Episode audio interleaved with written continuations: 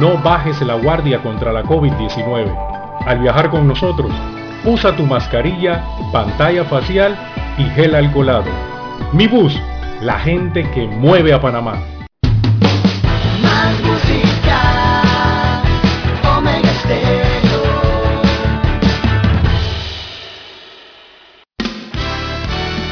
La mejor franja informativa matutina inicia a partir de este momento con un análisis completo del acontecer nacional e internacional. Noticiero Omega Estéreo. Omega Stereo Noticias.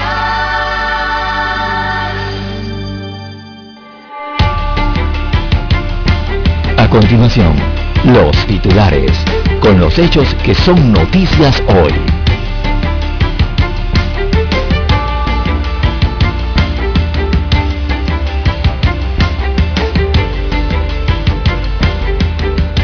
Negociación con minera en paso positivo. Según la Cámara de Comercio, Industrias y Agricultura de Panamá, se estableció una comisión interna conformada por miembros desvinculados de las partes. Esto para analizar el tema minero.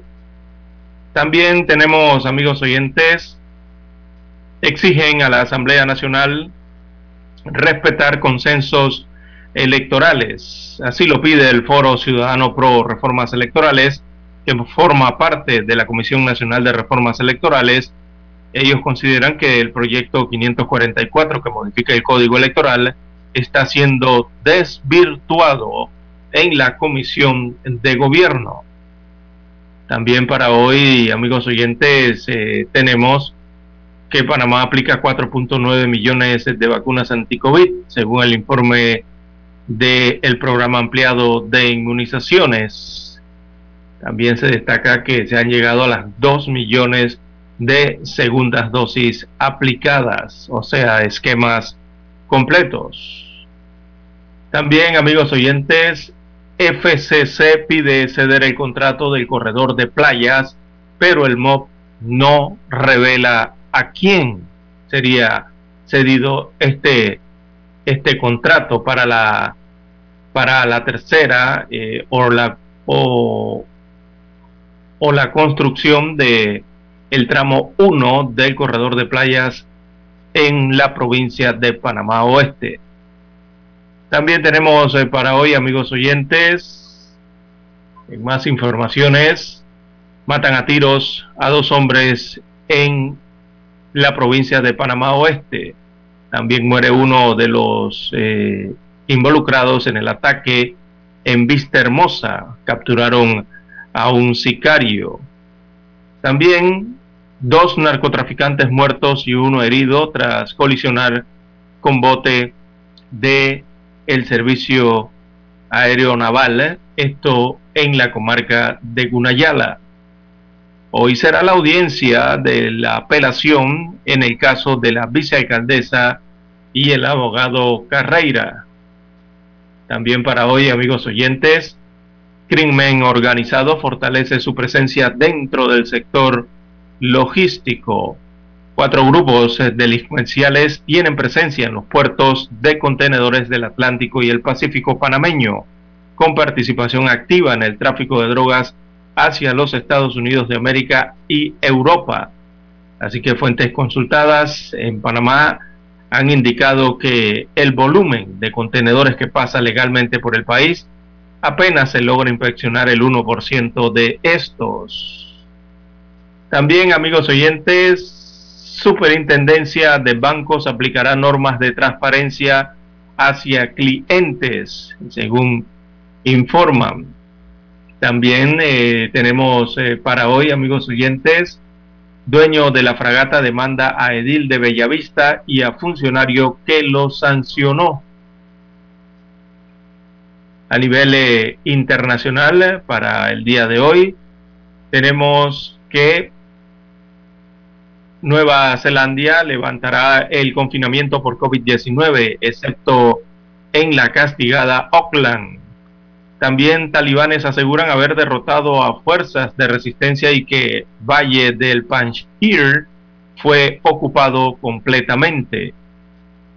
También para hoy, amigos oyentes, gobernadora de Nueva York pide la declaración de desastre mayor por el impacto causado por la tormenta Aida en este estado. Y también tenemos que en Estados Unidos, ex francotirador mata a cuatro personas, incluido a un bebé. En los deportes, amigos oyentes, eh, bueno, tenemos que Jamaica eh, cae ante Panamá 0-3. Así que los eh, panameños se lucieron en Jamaica con tres golazos. Amigos oyentes, estas y otras informaciones durante las dos horas del noticiero Omega Estéreo. Estos fueron nuestros titulares de hoy. En breve regresamos. 7.30 AM. Infoanálisis, con entrevistas y análisis con los personajes que son noticia. La mejor franja informativa matutina está en los 107.3 FM de Omega Estéreo, cadena nacional. Omega Stereo tiene una nueva app. Descárgala en Play Store y App Store totalmente gratis. Escucha Omega Stereo las 24 horas donde estés con nuestra nueva app.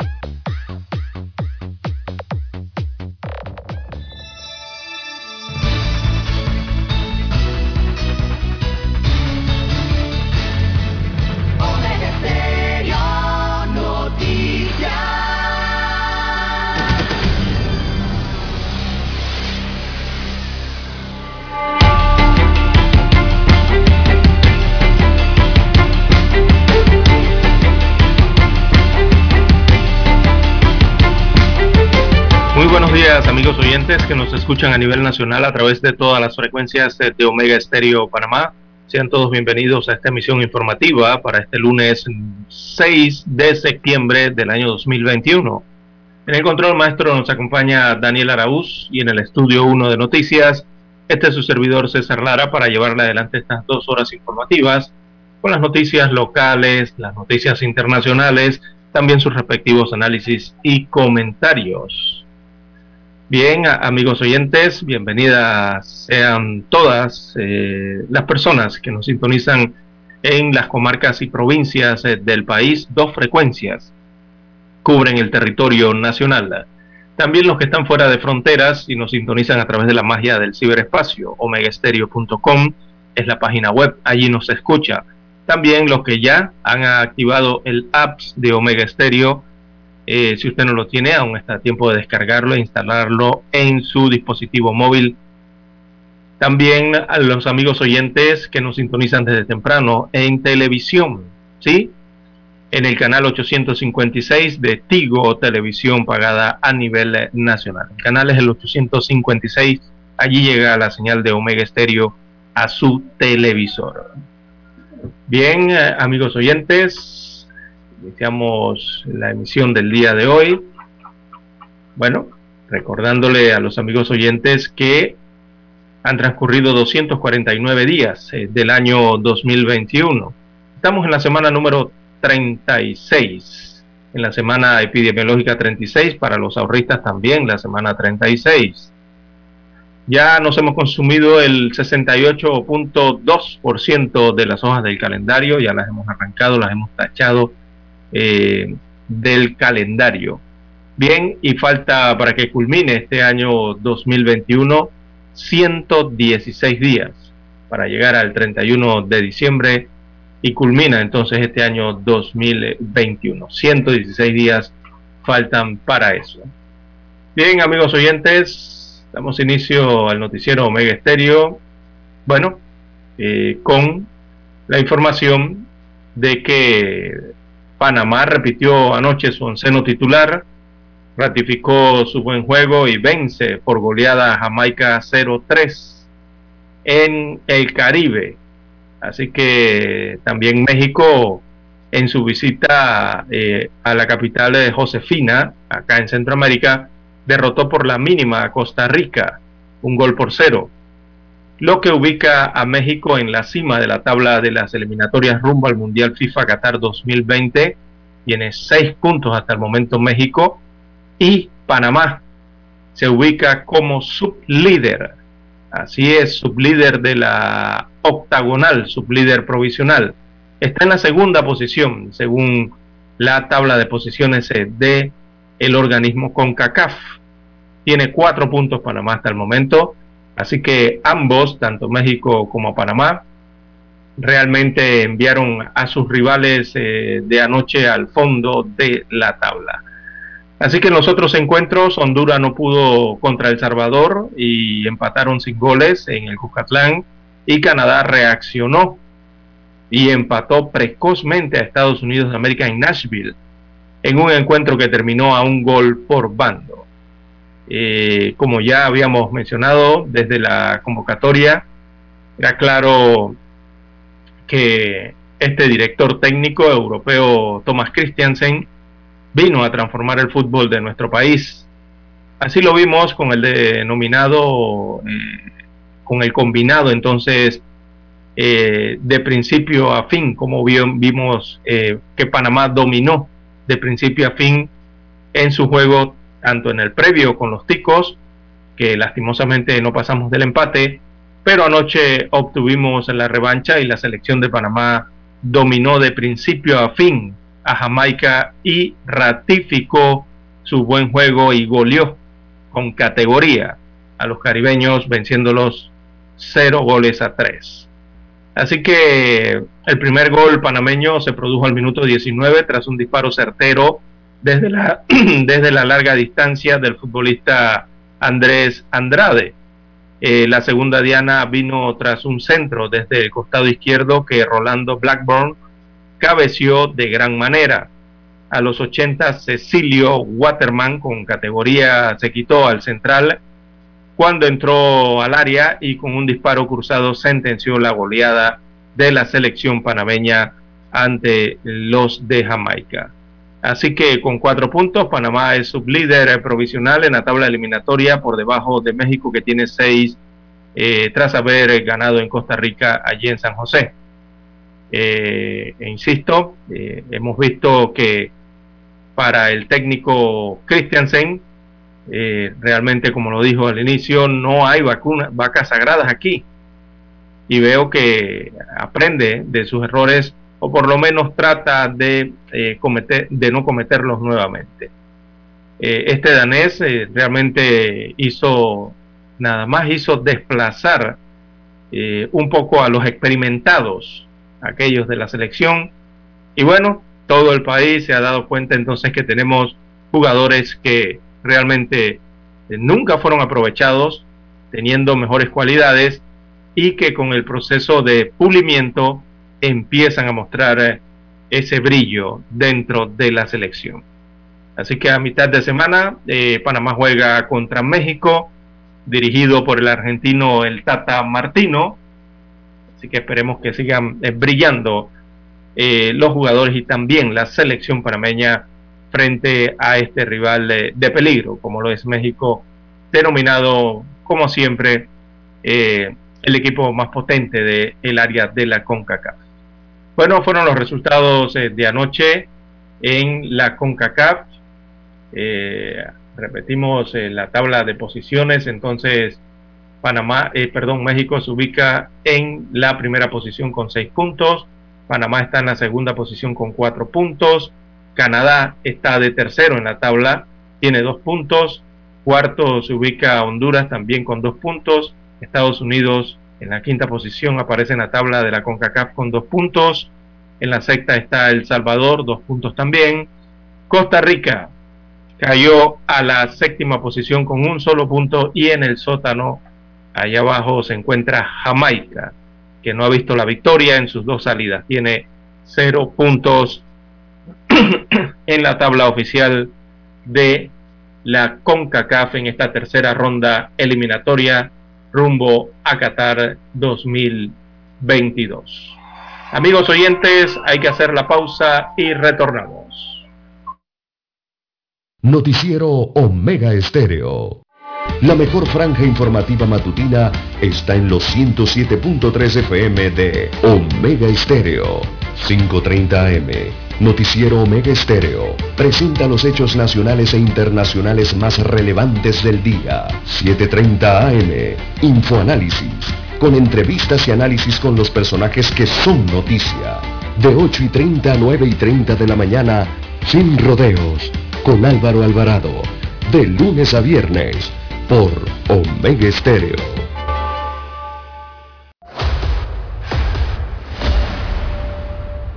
Desde los estudios de Omega Estéreo, establecemos contacto vía satélite con la voz de América. Desde Washington, presentamos el reportaje internacional.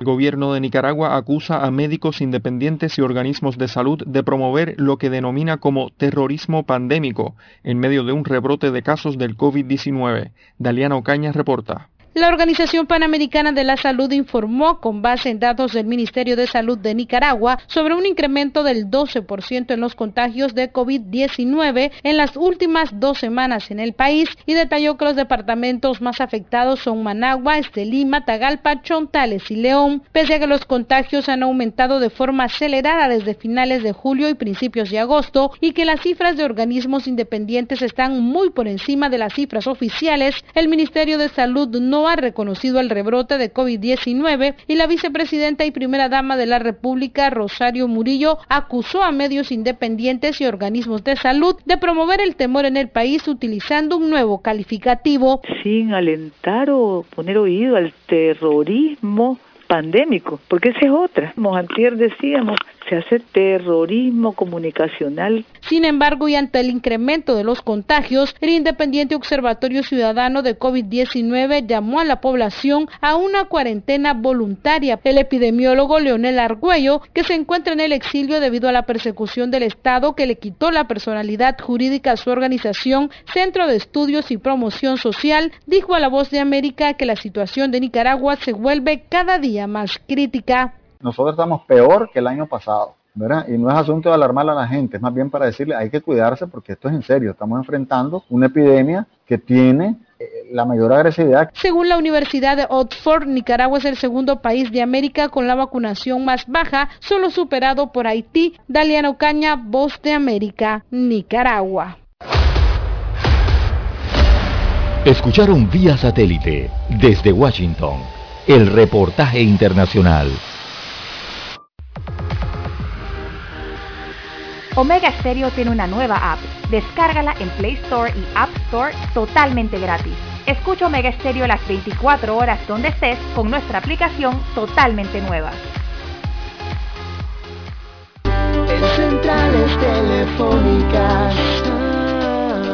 Casa del teléfono es tu mejor opción.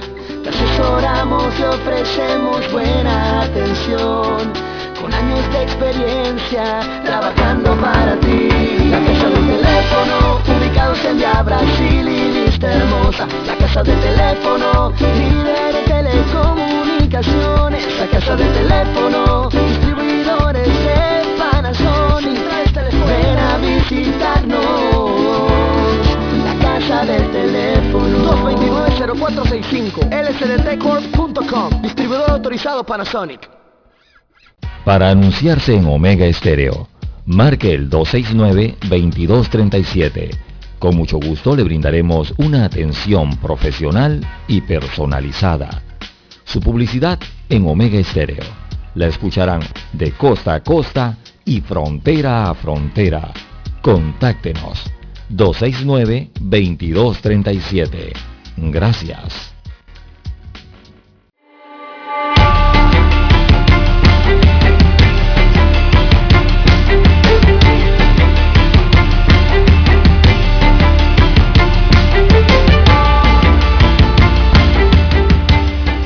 Bien, amigos oyentes, las cuatro, perdón, las 5.52 minutos de la mañana en todo el territorio nacional.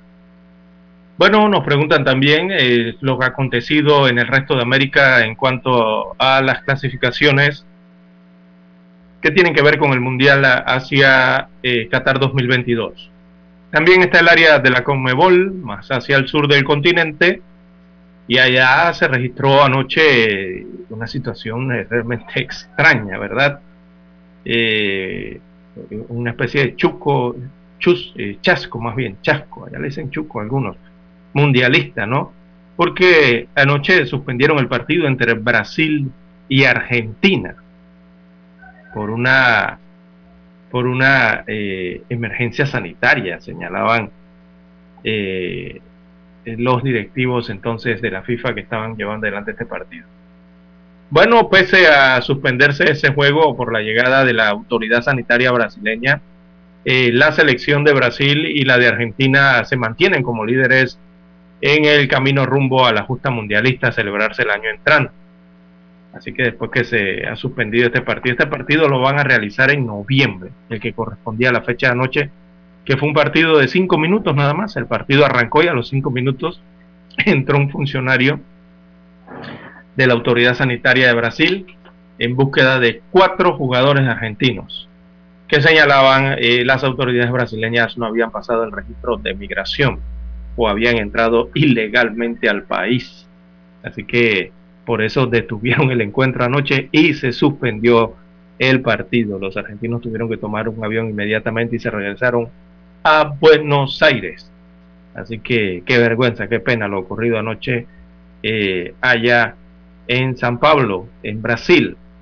Bueno, pese a que no obtuvieron puntos ni Argentina ni Brasil, de todas maneras ellos se mantienen en la tabla eh, como primero Brasil, segundo Argentina, eh, ayer también las elecciones de Ecuador y Uruguay eh, completan los lugares que por lo menos dan boleto directo para el Mundial el próximo año. Esto tras igualar ante Chile e imponerse contra Bolivia en condición de local, respectivamente. Ecuador empata con Chile y Uruguay le ganó a Bolivia.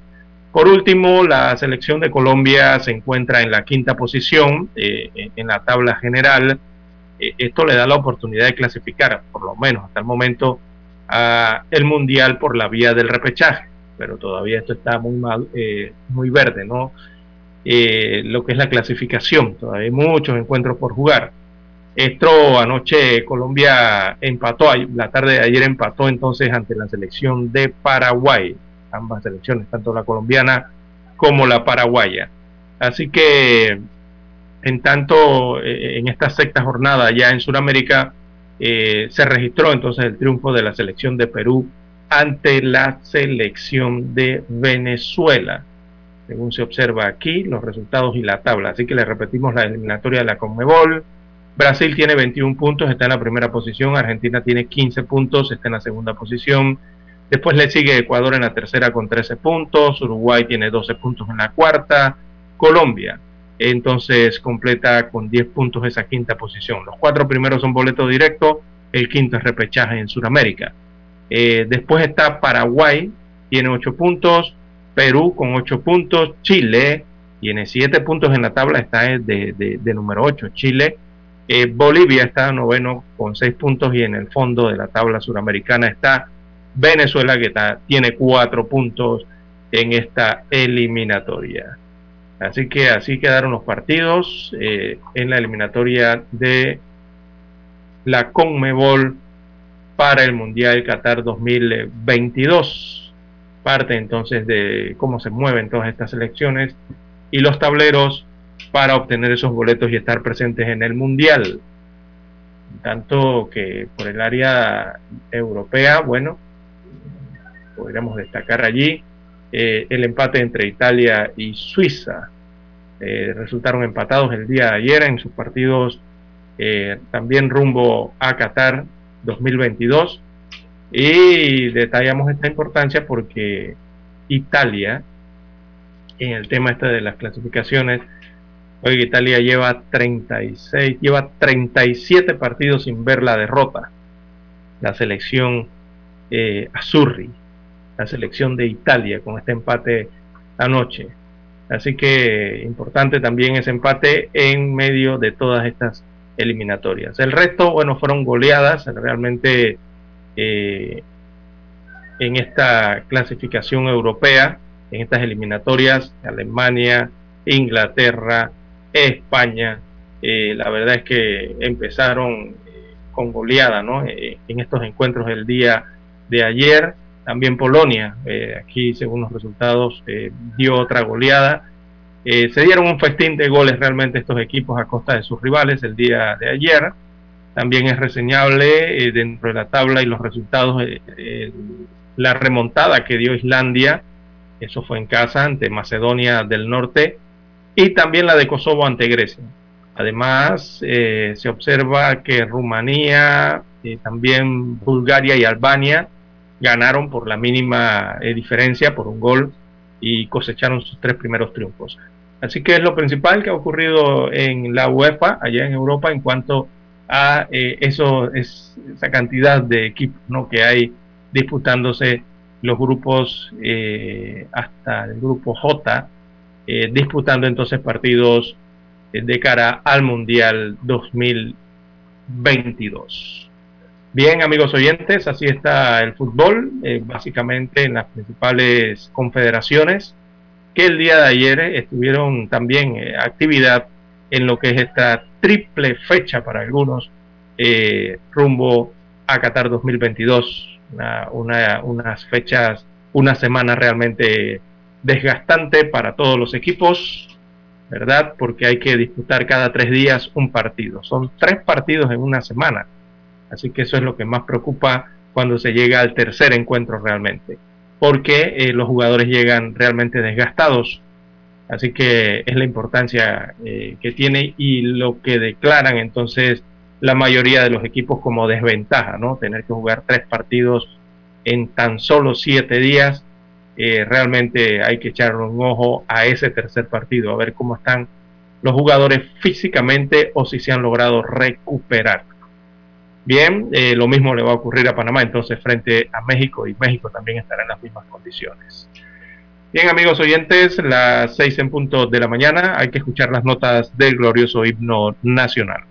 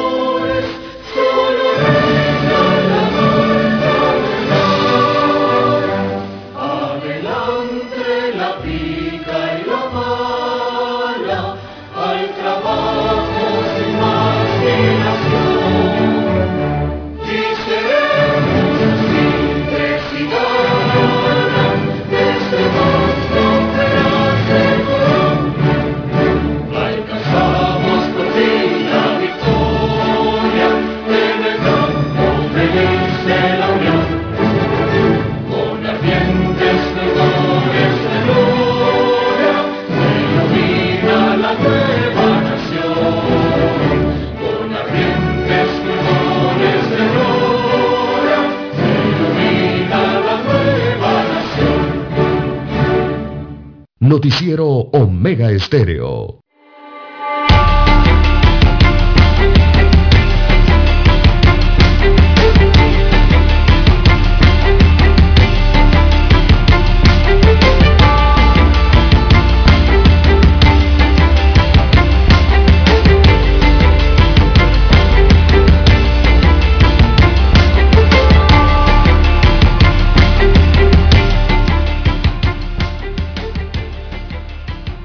Bien, amigos oyentes, regresamos a la sintonía del noticiero Omega Estéreo, las 6.3, 6.3 minutos de la mañana en todo el territorio nacional. Bien, a esta hora de la mañana, eh, amigos oyentes, en más informaciones eh, para la mañana de hoy, también eh, tenemos, bueno, la situación que se registró durante el fin de semana que llamó mucho la atención, eh, ocurrida entonces con un banco eh, de la localidad, en que desde el día viernes, bien, eh, cientos de cuentavientes salieron a las calles preocupados, salieron a las oficinas de este banco a mostrar su preocupación por el hecho de que de un día para otro, de un momento para otro, encontraron sus cuentas bancarias en cero. ¿Verdad? Hecho ocurrido durante el fin de semana. Eso generó una gran inquietud a nivel de, de, la población entera, eh, siendo uno de los bancos, recordemos, de mayor depósitos en Panamá. Eh, y los clientes entonces estaban exigiendo transparencia y la devolución de sus dineros y una explicación de por qué sus cuentas habían quedado prácticamente en cero. La superintendencia de bancos al respecto dijo que aplicará normas que garanticen la transparencia hacia los clientes. Eh, señala la superintendencia de bancos que ahora se está elaborando lineamientos y guías de conducta para asegurar la transparencia, la probidad y la equidad de los bancos de cara a los clientes bancarios, según eh, afirmó el superintendente Amaury Castillo. Así que se están elaborando estos lineamientos. Recordemos que esto es producto de la situación que se presenta en medio de la pandemia por el COVID-19 en Panamá. La superintendencia de banco tiene sus protocolos y sus regulaciones específicas, pero para tiempos regulares tiempos donde no ocurre algo extraordinario como lo que está ocurriendo actualmente con la pandemia en nuestro país. Así que el anuncio del superintendente Castillo se produce luego de darse el fin de semana el bloqueo y los cargos realizados entonces a las cuentas específicamente de los clientes del Banco General y esto se dio sin previo aviso. Eh, escuchamos al superintendente señalar que la regulación bancaria vigente está eh, más enfocada en normas eh, prudenciales eh, y de gestión sobre los riesgos bancarios que aseguran la confianza y la estabilidad del sistema y la protección de los dineros de los depositantes, por lo que elaboran entonces ya las guías, que serían las guías de conducta para asegurar transparencia, el tema de la probidad y de la equidad hacia los clientes bancarios. Hoy, precisamente, la Superintendencia de Bancos de Panamá se reunirá con directivos del Banco General. Habrá una reunión para entender en detalle que los aspectos que dieron lugar a lo que el Banco General consideró un error operativo en un comunicado, así lo dieron a conocer eh, esta institución eh, financiera bancaria del país, ¿no? Eh, según lo indicado, repito, por el propio banco señalaron que el banco el sábado explica por sí solo eh, en el sentido de que los bancos sean prudentes y transparentes de cara a sus clientes, sobre todo en las actuales circunstancias, según explicaba el superintendente en un comunicado eh, enviado durante el fin de semana, el pasado eh, sábado. Así que el llamado sigue siendo respetuoso a los deudores por parte de la superintendencia de acercarse a sus entidades bancarias antes del 30 de septiembre con el depósito, eh, perdón, con el propósito de sustentar su situación, explicar eh, cómo están en condiciones económicas actualmente y eh, intentar entonces el tema de reestructurar sus créditos de acuerdo a su nueva capacidad de pago, su nueva realidad y aquellos que aún no tengan capacidad igual acercarse a sus bancos a exponer su situación con miras de regularizarse en el tiempo. Esto segundo explicaba durante el fin de semana el superintendente de bancos, él es Mauri Castillo. Bueno, esta situación se presentó el, viernes y el sábado.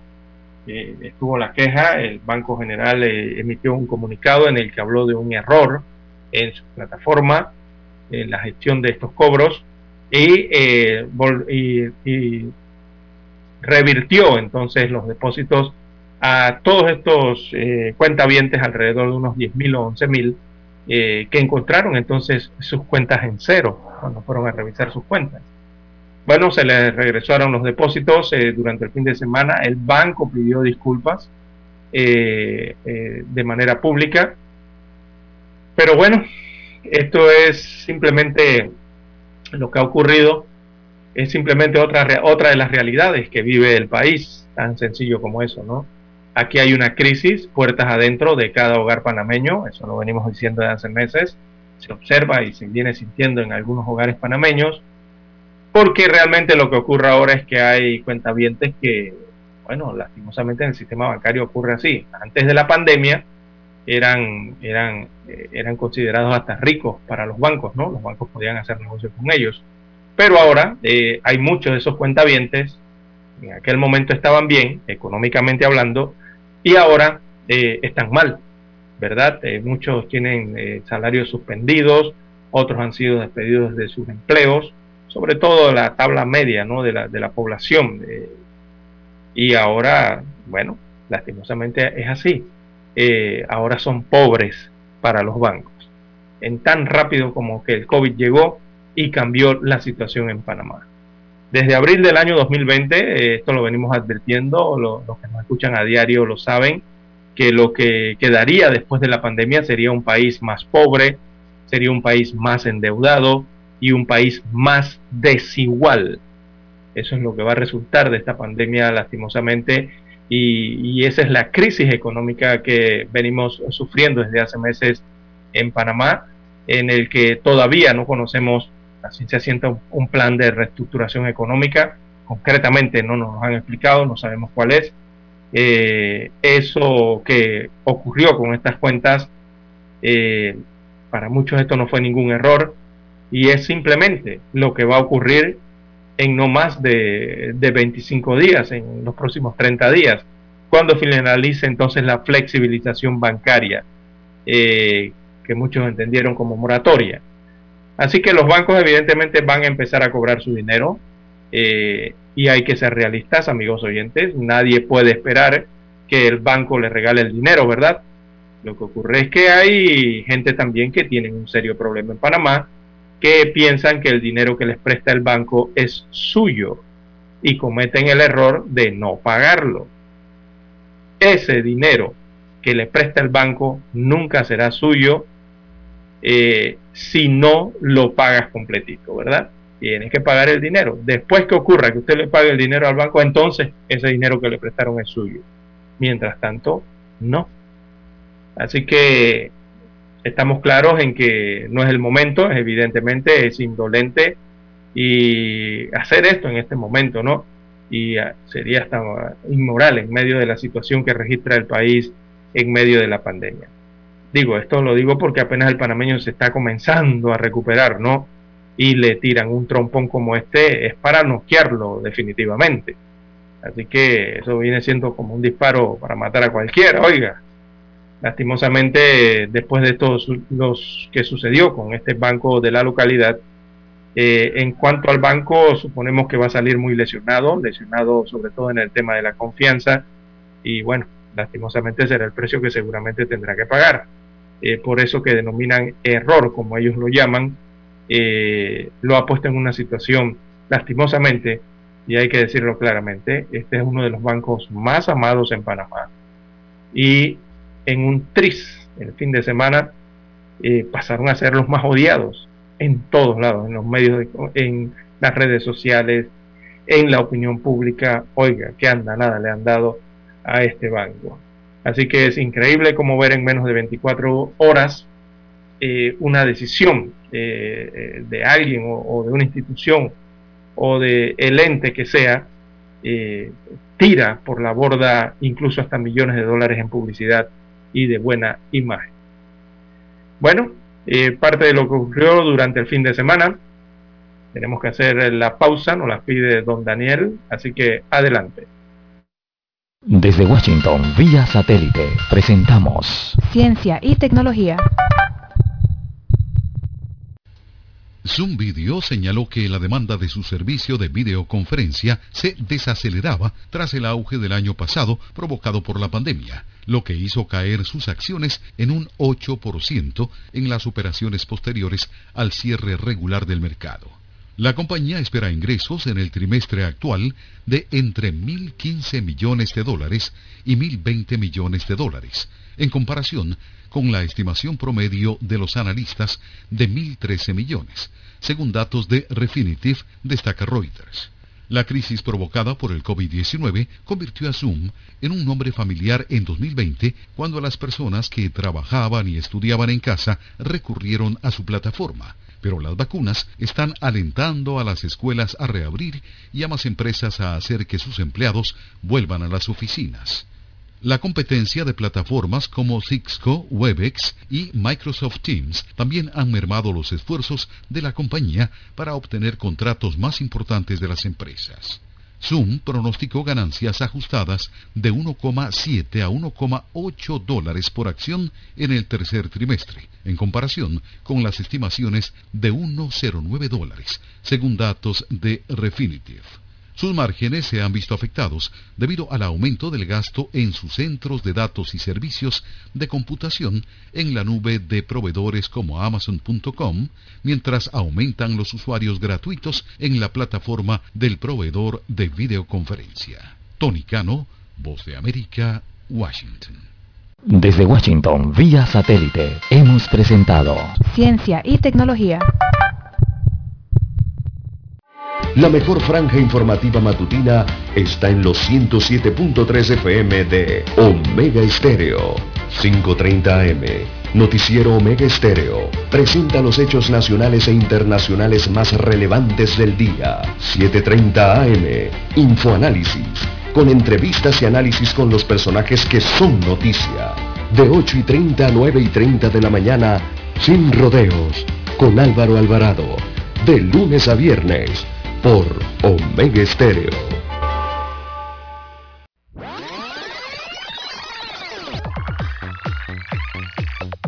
Omega Stereo tiene una nueva app. Descárgala en Play Store y App Store totalmente gratis. Escucha Omega Stereo las 24 horas donde estés con nuestra aplicación 100% renovada. Somos Omega Estéreo. 40 años siendo la cadena nacional en FM Estéreo pionera en Panamá.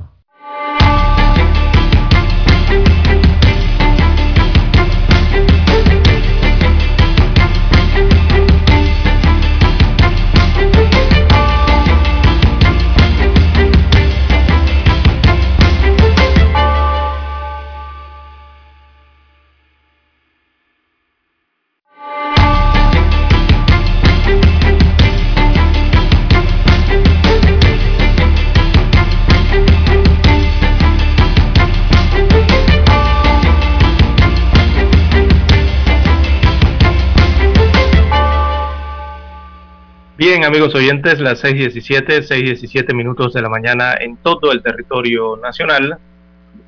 Bien, eh, nos escriben a las redes sociales en cuanto a este tema de las cuentas en ceros en el banco eh, que se registraron durante el fin de semana.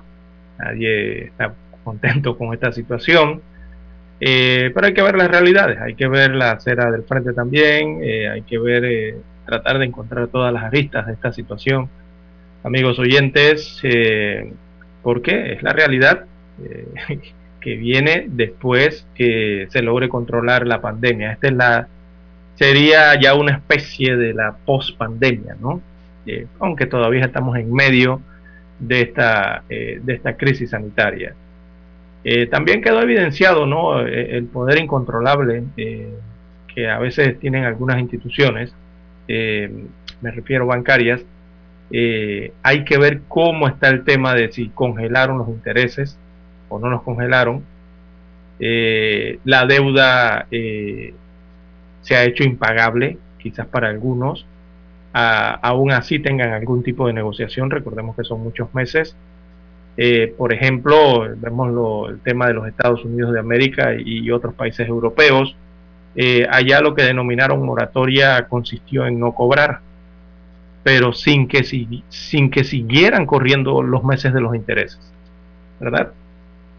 Por eso, entonces ahora de regreso a los bancos eh, les es más fácil entonces el, pago.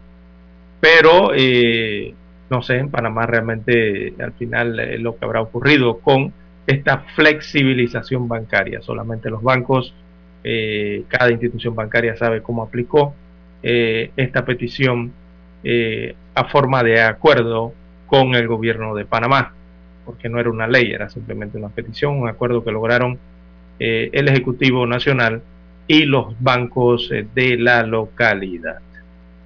Bueno, con esto ocurrido el fin de semana también los cuentavientes han aprendido, ¿ah? Eh, no se lo crean, también la gente ha aprendido eh, otras lecciones que quizás muchos no sabían y, muchos no aplicaban cada vez que utilizaban los servicios bancarios.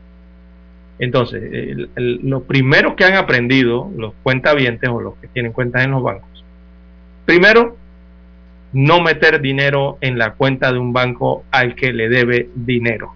Eso es lo primero que aprendieron aquí eh, los panameños.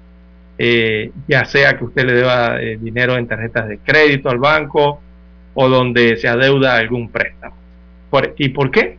Precisamente por lo que ocurrió. Estas cuentas que quedaron en cero, evidentemente porque tienen algún nivel de crédito o, o han utilizado algún otro servicio de préstamos, de tarjetas o algún otro del banco, bueno, y el banco tiene que cobrar su dinero. Entonces, lo segundo que han aprendido es que van a aprender realmente a no depositar su salario en una cuenta de ACH o mediante un depósito directo a un banco al que le deben dinero. Ya entenderán por qué. Ah, se dieron cuenta. Y tercero, nunca pero nunca eh, uno debe eh, dar la autorización a los acreedores a retirar dinero de su cuenta bancaria. Por eso hay que leer bien los términos cuando se hacen estos créditos, estos préstamos y se utilizan los servicios de los bancos. Eso es un derecho que usted tiene eh, como consumidor. Así que hay que ver bien la letra, hay que ver bien los términos eh, y si usted está de acuerdo, bueno, eh, usted firma. Si no, entonces, bueno, hay, hay más ofertas en las plazas, ¿no? Para eso es la libre oferta y demanda. Es la situación que ha ocurrido entonces durante el fin de semana, pero lastimosamente eso simplemente baja más allá. Como decimos, dentro de los hogares de cada hogar panameño hay una crisis, quizás no tan reflejada, pero está allí, está latente allí. Hay sectores de, la sociedad que realmente han quedado muy frágiles en medio de esta pandemia. Hay un gran problema eh, para el sector de los trabajadores, quizás a veces con tanta publicidad, con tantos números del Producto Interno Bruto y tantas otras cosas, eh, pasa eh, quizás hasta por desapercibido, pero está allí, está latente allí. hoy día hay un extremo grado de fragilidad en la economía, eso lo sabemos, lo tienen que entender eh, todos los sectores de la sociedad, pero lastimosamente las clases más bajas, incluso, y metería yo allí las clases trabajadoras, eh, o como algunos la conocen como la clase media, algunos se llaman así, pero realmente son clases trabajadoras, eh, los que viven en medio de la pandemia entonces han, han, han visto eh, un empobrecimiento en el que viven. ¿Por qué? Porque hay contratos suspendidos, no están entrando más ingresos a esos hogares. Eso lleva al empobrecimiento y también lleva a una pauperización, ya que están sufriendo de una de una catástrofe doble o quizás triple producto de la pandemia y otras situaciones de la economía. recordemos que aquí las jubilaciones en Panamá tampoco es que son muy significativas y muy jugosas. lastimosamente hay personas que se jubilan y cuando van a ver sus ingresos realmente se miden y se dan cuenta que están dentro de los niveles de pobreza, porque pierden gran parte de su estatus o poder adquisitivo. Eh, otra de las situaciones delicadas que hay es la pérdida del empleo. Ya se ha tasado en promedio en 20% eh, que habrá desempleo de un 20% en el país y esa situación afecta también. Y la otra catástrofe, evidentemente, es la misma situación de la pandemia, ¿no? Eh, que esta enfermedad eh, ha traído, lastimosamente, luto, ha traído esta situación económica al país también, pero está dejando a personas afectadas, a muchas personas afectadas. Así que la pandemia realmente estamos viviendo casi tres cosas juntas dentro principalmente de las clases más empobrecidas y incluiría parte de la clase trabajadora que se ha vuelto más vulnerable eh, y está lastimosamente propenso a retroceder a la pobreza, porque esa es la realidad. No hay que ir mirar mucho ni analizar mucho, esa es la realidad. Cuando una familia entera, padre, eh, madre, eh, basaban sus ingresos en el trabajo y que de repente les lleguen y les digan, bueno, ustedes están suspendidos los dos, no hay pagos para ustedes, hay que esperar a que mejore la situación. Bueno, eh, el mundo se viene encima para familias que eh, tenían basada su economía en, en esas condiciones. Así que cuando se está en esas condiciones, la realidad es que esos grupos retroceden y retroceden en algún momento hacia la línea de pobreza o la pasan, ¿no? Retroceden más allá de ella. Eh, y vienen entonces todas esas problemáticas económicas dentro de la familia. Y con esto, de lo que tiene que ver con el área inmobiliaria y los préstamos hipotecarios, bueno, ahí hay otro riesgo adicional, que si se pierden esas hipotecas, ¿verdad? Las familias las pierden o pierden sus propiedades. Eh, la gran pregunta es, o la gran respuesta es, eh, simplemente no podrán pasar el patrimonio a sus hijos. Esa es otra situación crítica también que se ve en el futuro. Son aristas que generan toda esta situación de la pandemia y la crisis económica que se vino a agudizar con la llegada del virus COVID-19 a nuestro país. Las 6.26 minutos de la mañana, 6.26 minutos de la mañana en todo el territorio nacional. Don Daniel, si tiene pausa, es el momento de hacerla.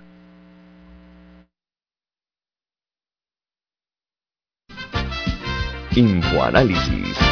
De lunes a viernes, de 7 y 30 a 8 y 30 de la mañana por los 107.3 FM de Omega Estéreo. Con Guillermo Antonio Adames, Rubén Darío Murgas y Milton Enríquez. Infoanálisis el programa para gente inteligente como usted.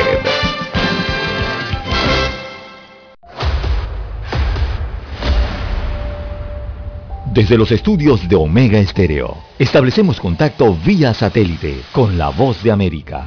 Desde Washington, presentamos el reportaje internacional.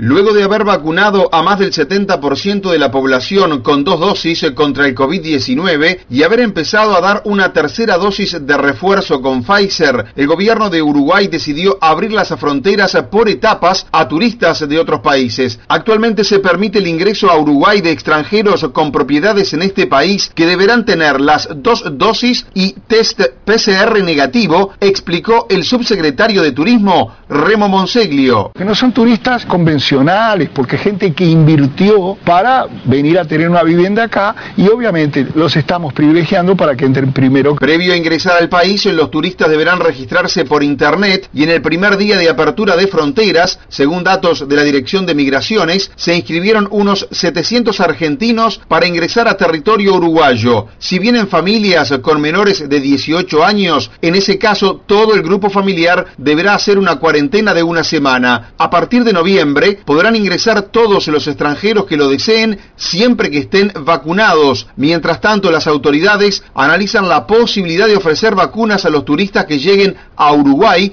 según lo confirmó el viceministro Monseglio. Sí, no lo descarto yo, no lo descarta el ministro de Salud Pública y no lo descarta el presidente. Por otro lado, el gobierno discute permitir que los turistas extranjeros puedan comprar marihuana en forma legal en Uruguay, aunque esa disposición no estará vigente para la próxima temporada de verano. Leonardo Luzzi, Voz de América, Montevideo. Escucharon vía satélite desde Washington el reportaje internacional. Omega Estéreo, 24 horas en FM Estéreo.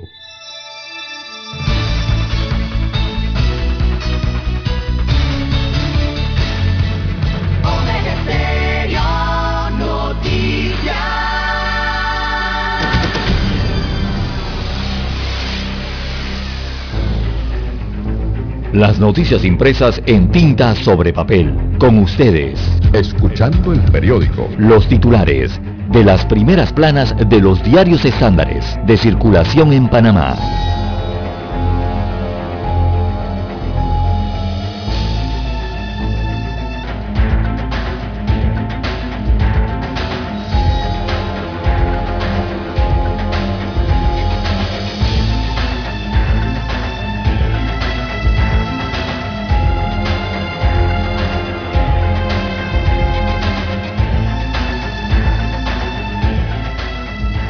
Bien, amigos oyentes, el diario Metro Libre titula para hoy Confianza en los bancos. Voceros de los más de 60 bancos de licencia general internacional, representación y oficiales confirmaron la fortaleza del sistema financiero y su alianza con el mercado y los miles de clientes.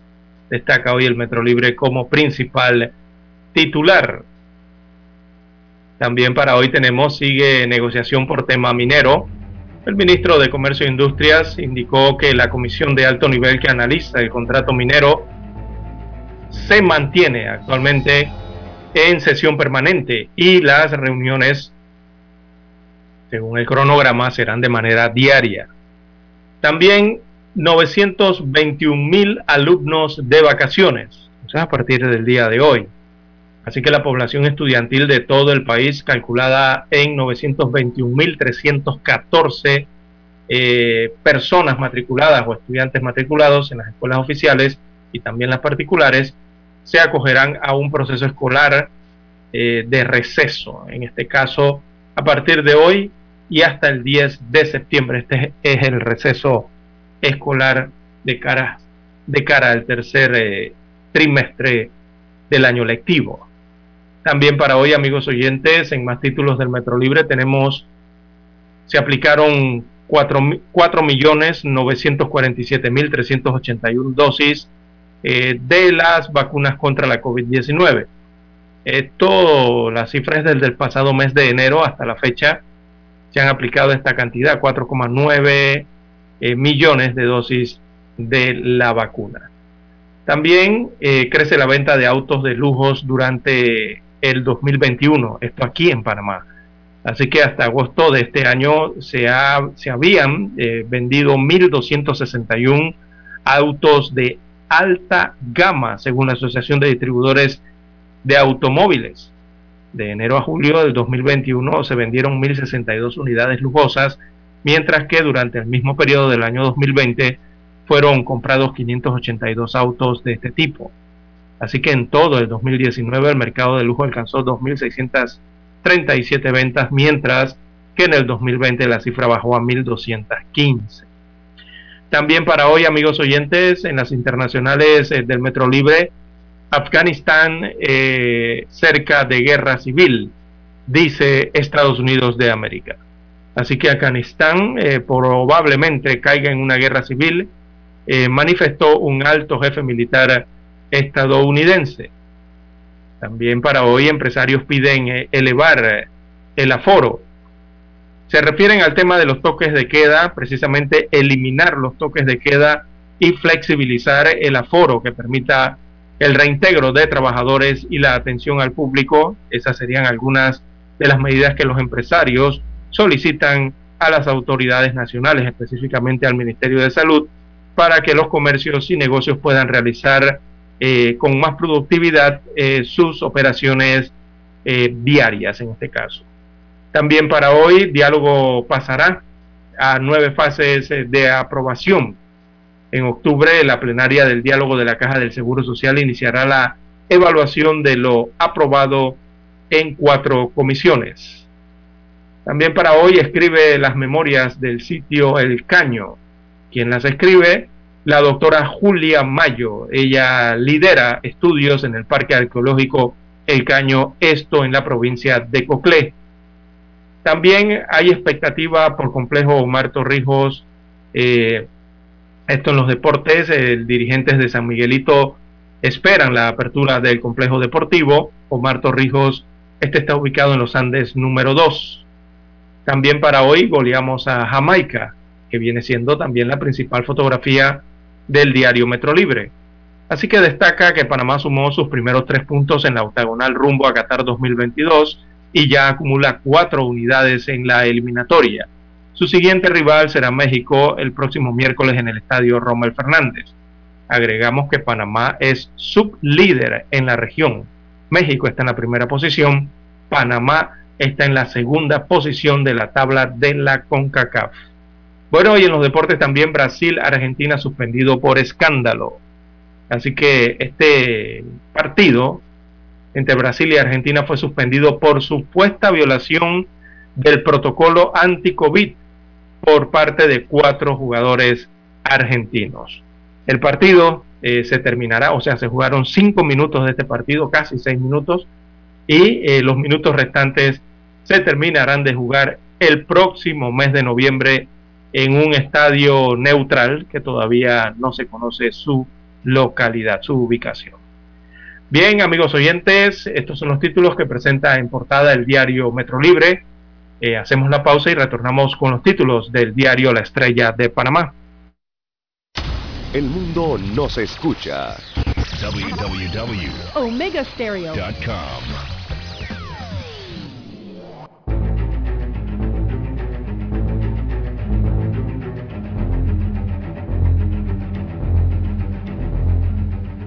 Bien, amigos oyentes, la decana de la prensa nacional, la estrella de Panamá, titula para hoy, Crimen organizado fortalece su presencia dentro del sector logístico.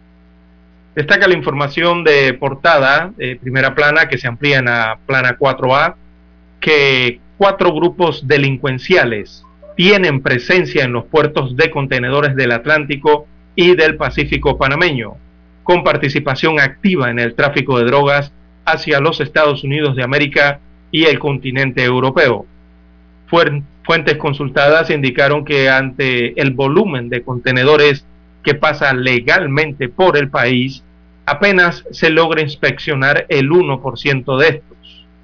Aparece eh, declaraciones de Edson García. Edson García es el director de operaciones del Servicio Nacional Aeronaval de la Fuerza Pública Panameña. Él destaca, abro comillas, le cito, la carga sale de Colombia con ruta a Ecuador, Perú y Chile. Salen del puerto de origen, realizan una ruta y regresan al mismo puerto para distraer, cierro comillas, según dijo el director de operaciones del Servicio Nacional Aeronaval. En más títulos del diario La Estrella de Panamá para la mañana de hoy, dueño de la fragata demanda a Edil de Bellavista y a funcionario que lo sancionó. También en economía, El Salvador a un paso de la implementación del Bitcoin como moneda de curso legal. También en el tema financiero, la decana de la prensa nacional titula a nivel local, Superintendencia de Bancos aplicará normas de transparencia hacia los clientes. También en Café La Estrella aparece hoy el reporte Talento y Genialidad en el arte, dos conceptos para el debate.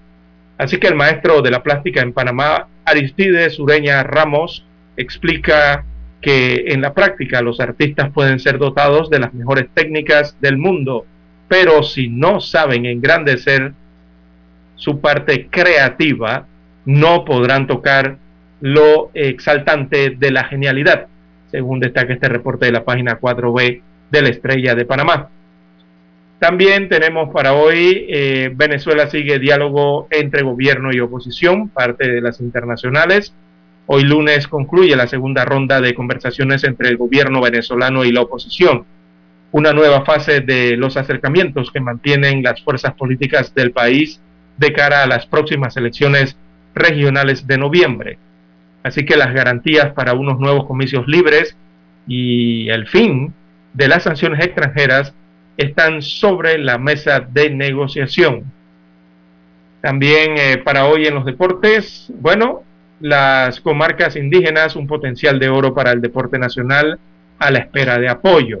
Destaca hoy la estrella de Panamá. Y bueno, la fotografía principal de la estrella es, bueno, fue captada esta gráfica en el corregimiento de San Felipe, el sector del casco antiguo de Ciudad Capital. Una foto nocturna entonces que muestra una de las esquinas eh, con sus respectivos, eh, los restaurantes, ¿no? Que abren con sus respectivas mesas bajo paraguas en las aceras. La titulan Reactivación Económica avanza a cuentagotas, así que los restaurantes y bares del casco antiguo de la capital buscan sortear la crisis tras la reciente flexibilización de las medidas anti-COVID estas ordenadas por el gobierno. Mientras aumenta el consumo de manera paulatina los fines de semana, eh, señala el sector eh, que pierde, eh, pierde dinero en este caso y pide poner fin a los toques de queda nocturnos. Es la petición que se hace a través de la fotografía principal de la estrella de Panamá. El cuadro COVID-19 del rotativo destaca hoy 459.844 casos confirmados, 563 nuevos casos en las últimas 24 horas según las pruebas eh, fueron detectados. Eh, también destaca el fallecimiento de oficialmente de cuatro personas el día de ayer según las autoridades.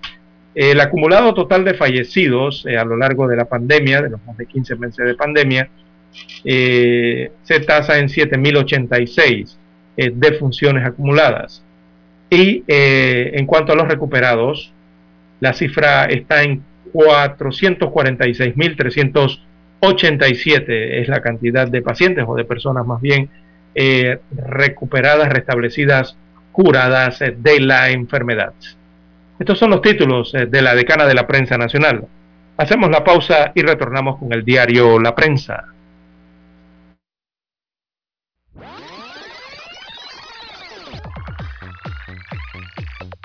Omega Stereo tiene una nueva app. Descárgala en Play Store y App Store totalmente gratis. Escucha Omega Stereo las 24 horas donde estés con nuestra aplicación 100% renovada.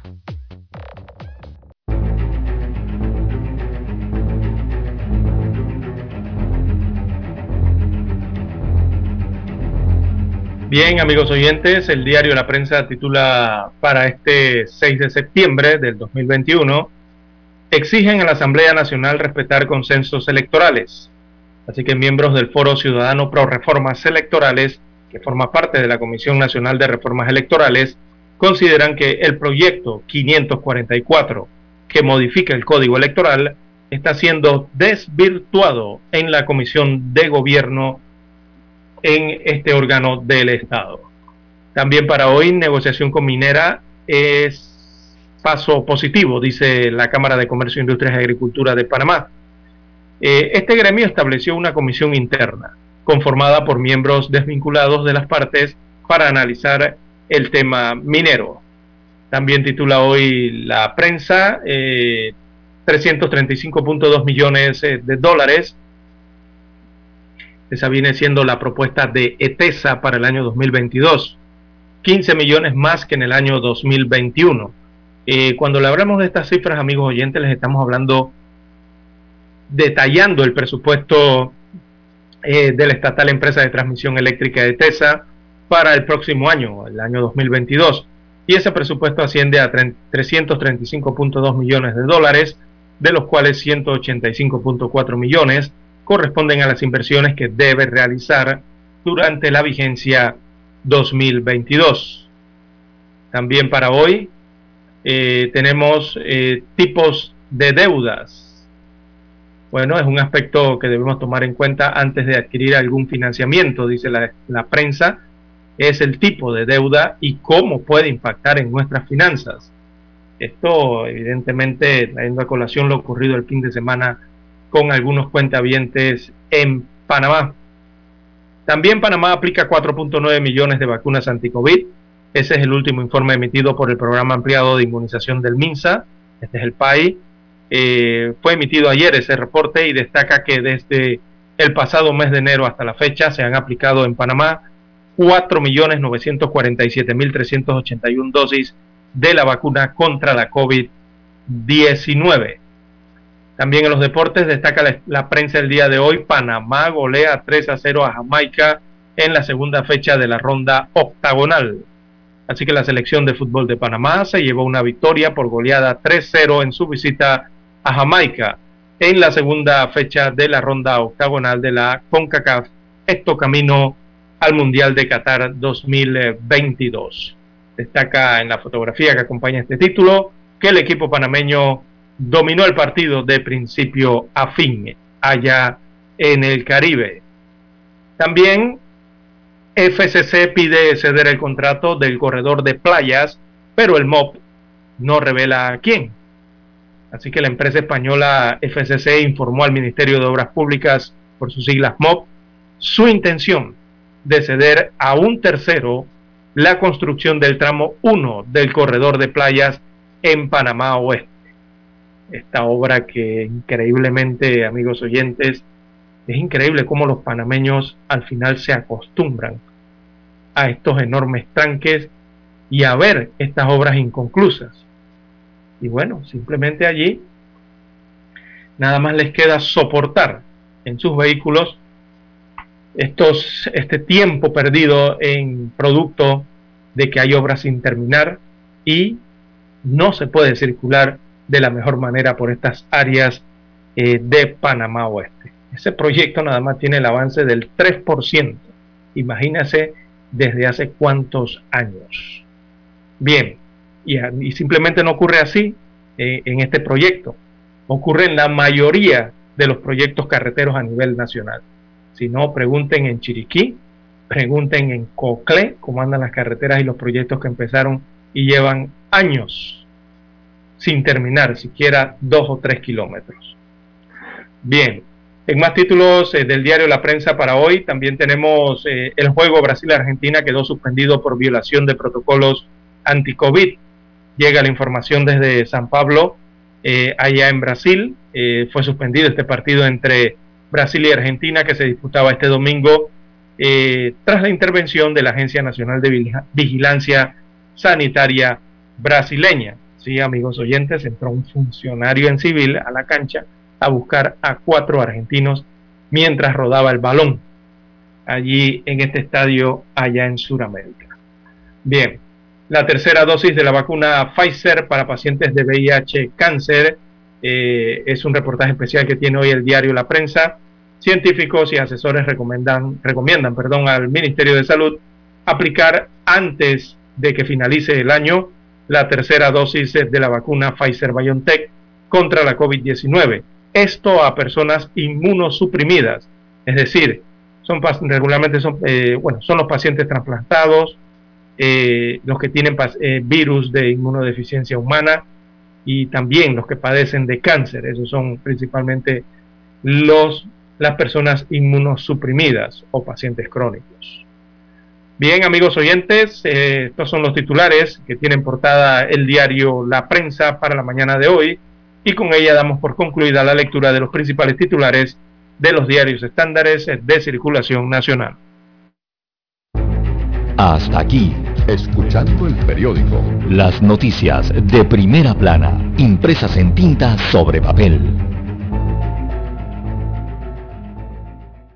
7.30 AM Infoanálisis, con entrevistas y análisis con los personajes que son noticia. La mejor franja informativa matutina está en los 107.3 FM de Omega Estéreo, cadena nacional. Para anunciarse en Omega Estéreo, marque el 269-2237. Con mucho gusto le brindaremos una atención profesional y personalizada. Su publicidad en Omega Estéreo la escucharán de costa a costa y frontera a frontera. Contáctenos 269-2237. Gracias. Panamá inicia la cuenta regresiva para la celebración de los 200 años de nuestra independencia de España. La Estrella de Panamá, el diario más antiguo del país y el Ministerio de Cultura preparan la serie de especiales Publicando Historia del Bicentenario. Busca el inserto coleccionable cada jueves a partir del 12 de agosto en la Estrella de Panamá. Celebremos unidos nuestro Bicentenario.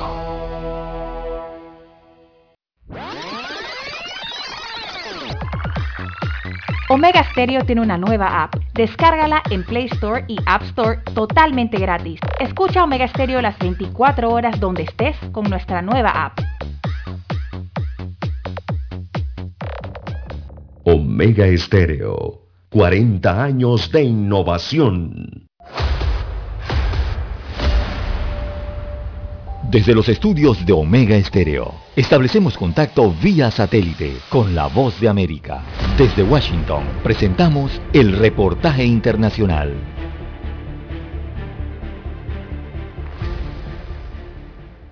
Periodistas en Afganistán enfrentan un incierto futuro bajo el dominio talibán y muchos esperan ser evacuados de ese país. Héctor Contreras informa. Con las tropas estadounidenses fuera de Afganistán y Kabul bajo el control de los talibanes, son cientos los periodistas, muchos de ellos mujeres, que buscan refugio en otros países. Ese es el caso de la periodista Estoray Karimi y su esposo, los que hasta hace poco informaban al mundo desde la ciudad de Herat, y hoy deben esconderse de la represión talibán en Pakistán y compartió su experiencia con la voz de América. El portavoz de los talibanes dice no tenemos ningún problema con los periodistas, pero vemos que están detrás de los periodistas y registran casa por casa. Además, se desconoce el paradero de más de 200 periodistas y activistas de la sociedad civil. Esto demuestra que los periodistas no están seguros. Y lo que es más importante, las mujeres periodistas no pueden trabajar en los medios. Por su parte, organizaciones internacionales de medios dicen que una de las tareas más difíciles ha sido poner a salvo a sus colegas afganos. Y Nadine Hoffman, de la Fundación Internacional de Mujeres en Medios, afirman que la comunidad de defensa de la libertad de prensa está respondiendo miles de solicitudes y agregó. Esta es ciertamente la operación más grande, más complicada y más difícil para tratar de apoyar a los periodistas que están en peligro inmediato de muerte en la que hemos estado involucrados hasta ahora. Incluso aquellos que lograron huir dicen que sus vidas siguen en peligro, mientras que los periodistas que aún están en Afganistán se esconden o buscan una forma segura de salir del país, ya que temen un apagón inminente de la información en esta nación bajo el dominio talibán. Héctor Contreras, Voz de América, Washington. Escucharon vía satélite desde Washington el reportaje internacional. Omega Estéreo, 24 horas en FM Estéreo. Es momento de adentrarnos al mar de la información. Este es el resultado de nuestra navegación por las noticias internacionales más importantes en este momento.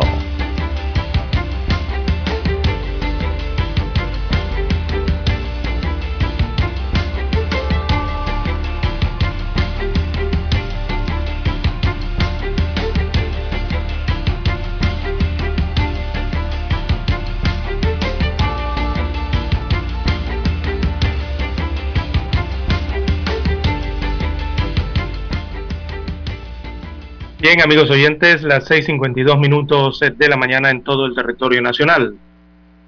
Bien, a nivel eh, internacional, eh, de relieve la información se centra en estos momentos en Estados Unidos de América. Eh, hay un ex francotirador, mata a cuatro personas, incluido un bebé, lastimosamente. Esta situación se registró en las últimas, en las últimas horas. Se trata de un ex francotirador del ejército estadounidense que abrió fuego en el centro de Florida y mató a cuatro personas, entre ellas un bebé en brazos de su madre, informaron las autoridades tarde el domingo. Eh, el sospechoso eh, fue identificado como Brian Reilly, de 33 años de edad, disparó y mató a un hombre de 40 años, a una mujer de 33 años y a su hijo de 3 meses en una zona residencial del condado de Polk, dijo el sheriff del condado, eh, Grady Judd. Así que la cuarta víctima era la abuela del niño, de 62 años de edad. Riley, eh, quien llevaba un chaleco antibalas completo, hirió a una niña de 11 años de edad con siete balazos que se esperaba, se espera sobreviva antes de entregarse, que él esperó pues, que sobreviviera antes de enterarse a, de entregarse a la policía tras un intenso tiroteo, según dijeron las autoridades del condado de Polk. Así que Riley, según su historial, eh, el historial habla de que es veterano de las guerras de Irak, también veterano de la guerra de Afganistán, eh, y él ha dicho entonces a la policía que era un superviviente y que había estado consumiendo metanfetamina. Así que según un comunicado de las autoridades de, de Polk en las redes sociales, el sospechoso también dijo a la policía, eh, sin dar más detalles, ya saben por qué hice esto. Bueno, está bajo investigación esta situación de este tiroteo. Eh, tras recibir asistencia médica, entonces el sospechoso fue trasladado a la cárcel local. No está claro hasta el momento qué provocó este ataque.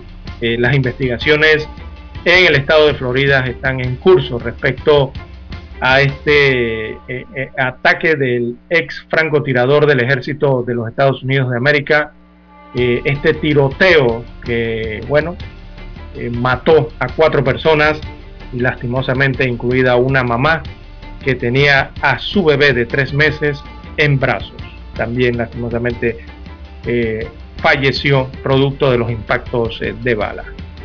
Bueno, eh, esto se suma a lo que ya había ocurrido en, Washington también, en donde otro tiroteo dejó tres fallecidos y al menos tres heridos. Pero esta ocurrió en Washington, en Estados Unidos, ¿no? en la calle Longfellow, en el barrio de Brickwood Park, en Washington. Bueno, la situación de la violencia en los Estados Unidos y el tema del porte de armas. Bien, en otros títulos a nivel internacional eh, de relieve tenemos que eh, Nueva Zelanda ha anunciado que va a levantar el confinamiento por la COVID-19, excepto eh, la región de Auckland, que está siendo fuertemente castigada por el virus. Así que la primera ministra de Nueva Zelanda, Jacinta Arden, indicó que si bien el progreso era positivo, eh, la contagiosa variante Delta eh, cambiaba las reglas del juego allá en esta isla en el mar Pacífico. Así que unos 3 millones de neozelandeses ya no estarán obligados a quedarse en casa a partir de la noche del lunes al martes, eso se va a dar en las próximas horas, eh, y las escuelas se reabrirán el jueves de esta semana por primera vez en tres semanas, según dijo la presidenta de este país. El resto del país seguirá habiendo limitaciones como el uso obligatorio de mascarilla y reuniones de máximo de 50 personas, algunas de las medidas adoptadas eh, por la presidenta Arden en este país. Bien, amigos oyentes, eh, las 5.56, perdón, las 6.56 minutos de la mañana en todo el territorio nacional. Eh, también hay que informar, eh, la gobernadora, la nueva gobernadora del estado de Nueva York, ha pedido la declaración de desastre mayor eh, por el impacto causado por la tormenta Aida, primero que fue un huracán e impactó el sur de Estados Unidos, subió y llegó hasta el estado de Nueva York como tormenta y sus inundaciones han sido catastróficas en el país norteño. Así que la petición busca que Washington facilite fondos para apoyar a los afectados y para eh, reparar las infraestructuras y edificios públicos, entre otras cosas. Es lo que ha pedido entonces Kathy Hochul, la nueva gobernadora de los neoyorquinos.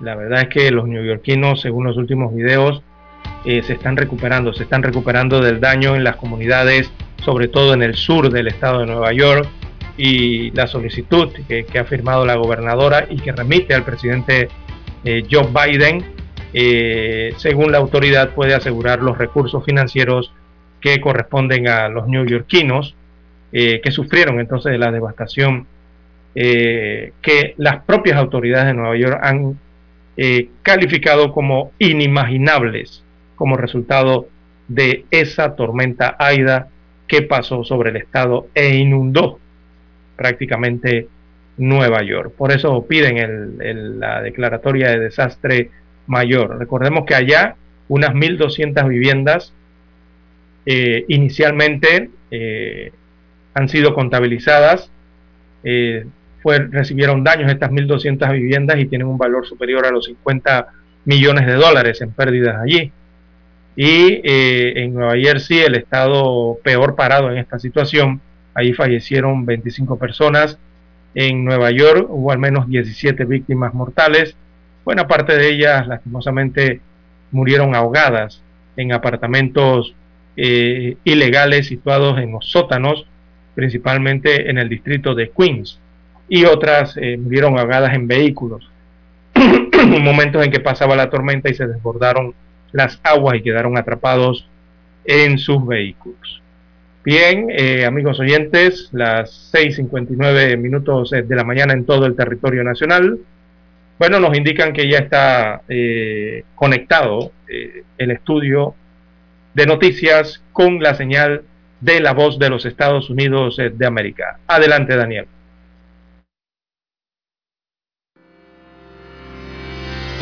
Esta es la hora. 7 AM. 7 horas.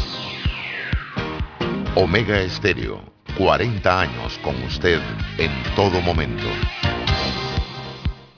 El satélite indica que es momento de nuestra conexión. Desde Washington, vía satélite.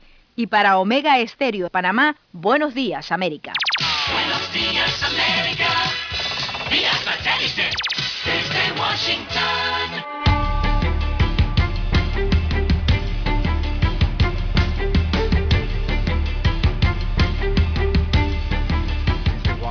les informa Henry Llanos. Un hombre con amplio blindaje personal baleó de muerte a cuatro personas, incluyendo a una madre y al bebé de tres meses que sostenía en brazos, y se enfrascó en un intenso tiroteo con la policía antes de ser herido y rendirse, dijo un jefe policial de Florida el domingo. Una niña de 11 años que recibió siete balazos sobrevivió. Grady Judd, jefe policial del condado, Polk, dijo en una conferencia de prensa que incluso después de que Brian Riley, de 33 años, fuera arrestado el domingo por la mañana, estaba tan agresivo que intentó quitarle el arma a un policía mientras yacía en su camilla. En Nueva York, las autoridades han establecido grupos de trabajo que además de rescatar a quienes aún están atrapados por las inundaciones, deben atender a los afectados por la pandemia. Nos informa Laura Sepúlveda. Mientras crecen las cifras de fallecidos en la costa noreste del país ya tras el paso de Aira, la gobernadora del estado de Nueva York, Katie Huckle, anunció la creación de un grupo de trabajo que ayude a prever los efectos de fenómenos naturales inevitables. En el terreno hay equipos de FEMA integrados con nuestros equipos en esta región los 14 condados que fueron afectados. Están integrados para hacer evaluaciones de daños. Necesitamos números reales para llegar al gobierno federal, para cumplir el umbral de los 30 millones de dólares. Laura Sepúlveda, Voz de América, Nueva York. Actores políticos venezolanos se pronunciaron sobre el proceso de negociación que avanza entre el gobierno de Nicolás Maduro y la oposición política en México. Desde Caracas nos informa Carolina Alcalde. El presidente Nicolás Maduro rompió el silencio sobre el avance de las negociaciones con la oposición en México México al asegurar que espera el día en el que Juan Guaidó, reconocido como presidente interino de Venezuela por decenas de países, pague por su desafío de asumir el cargo y advirtió que a pesar de la negociación no habrá impunidad. Ni en México ni en Marte. Aquí no va a haber impunidad. Aquí tiene que haber justicia. Justicia severa. Cuando nosotros nos sentamos en esa mesa entendemos que nos sentamos con el gobierno de los Estados Unidos. Carolina Alcalde, Voz de América, Caracas. Alemania debe entablar conversaciones con el talibán para ayudar a que las personas que trabajaron para el país puedan abandonar Afganistán, según dijo el domingo la canciller alemana Angela Merkel. La gobernante señaló a la prensa que simplemente debemos conversar con los talibanes sobre cómo podemos sacar del país a las personas que trabajan para Alemania Señaló que también están el interés de Alemania apoyar a organizaciones de asistencia internacional. La Organización Meteorológica Mundial dijo en un informe publicado esta semana que el número de personas desplazadas por desastres naturales es casi cada vez mayor que el número de personas desplazadas por conflictos, destacando que el año pasado fueron afectadas 31 millones de personas. La subsecretaria general y representante especial del secretario general de la ONU para la reducción del riesgo de desastres, Mami Misutori, dijo que vivimos en un mundo de peligros múltiples a los que los gobiernos se les ha hecho difícil enfrentar, en especial desde el comienzo de la pandemia del COVID-19. Muchos países han estado sufriendo debido a esta realidad de peligros múltiples desde el comienzo del COVID-19. Ha habido ciclones en India, Bangladesh, en las islas del Pacífico. Ha habido un terremoto en Croacia. Y todas y cada una de las veces con este desafío de hacer frente a múltiples amenazas. Según el informe de la Agencia Meteorológica de las Naciones Unidas, los desastres climáticos ocurren con una frecuencia de 4 a 5 veces más y causan 7 veces más daños que en la década de 1970. Los comentarios se realizaron durante una conferencia de prensa para presentar el nuevo informe de la Agencia Meteorológica de las Naciones Unidas denominado el Atlas de la Mortalidad y las Pérdidas Económicas por Peligros Meteorológicos, Climáticos y Relacionados con el Agua. Los cinco desastres climáticos más costosos desde 1970 fueron todas las tormentas en los Estados Unidos. Desde Washington vía satélite y para Omega Estéreo de Panamá hemos presentado Buenos Días América. Buenos días América, vía satélite desde Washington.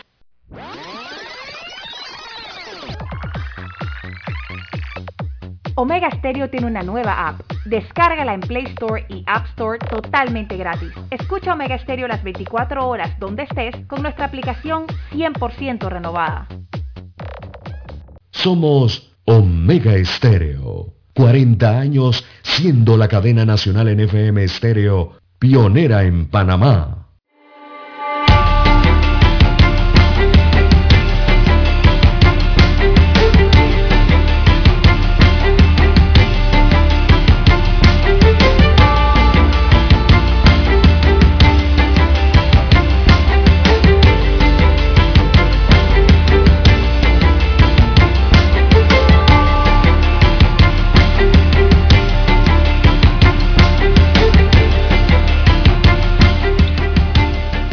Amigos oyentes, bueno, el mal clima se extenderá hasta el día miércoles, esto según las, los pronósticos de hidrometeorología de TESA.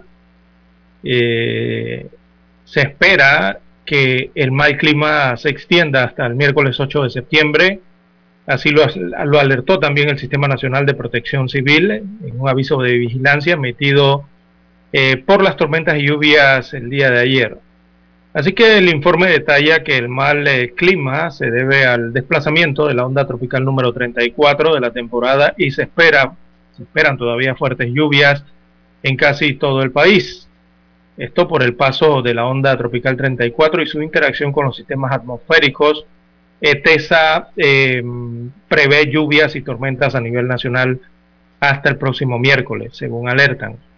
Según ETESA, se espera el paso consecutivo de ondas tropicales que estarán interactuando con los sistemas de baja presión en esta región.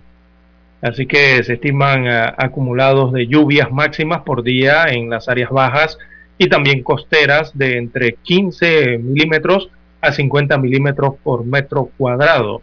Y en las regiones montañosas y cordilleras montos significativos, según ETESA. Igualmente se recomendó a la población evitar eh, realizar cualquier actividad al aire libre ante la presencia de actividad eléctrica, o sea, de tormentas ¿no? eléctricas o lluvia de, truenos. Eh, además de, de tomar las medidas de precaución ante el desbordamiento de los ríos y quebradas. Esto según indica ETESA. La verdad es que el fin de semana estuvo bien lluvioso con el paso, sobre todo ayer domingo, de esta onda tropical número 34.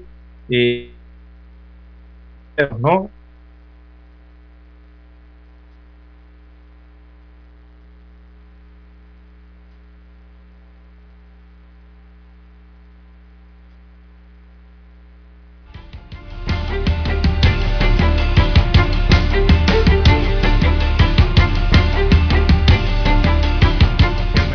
estará parcialmente nublado, eh, ha cubierto con algunas lluvias y tormentas.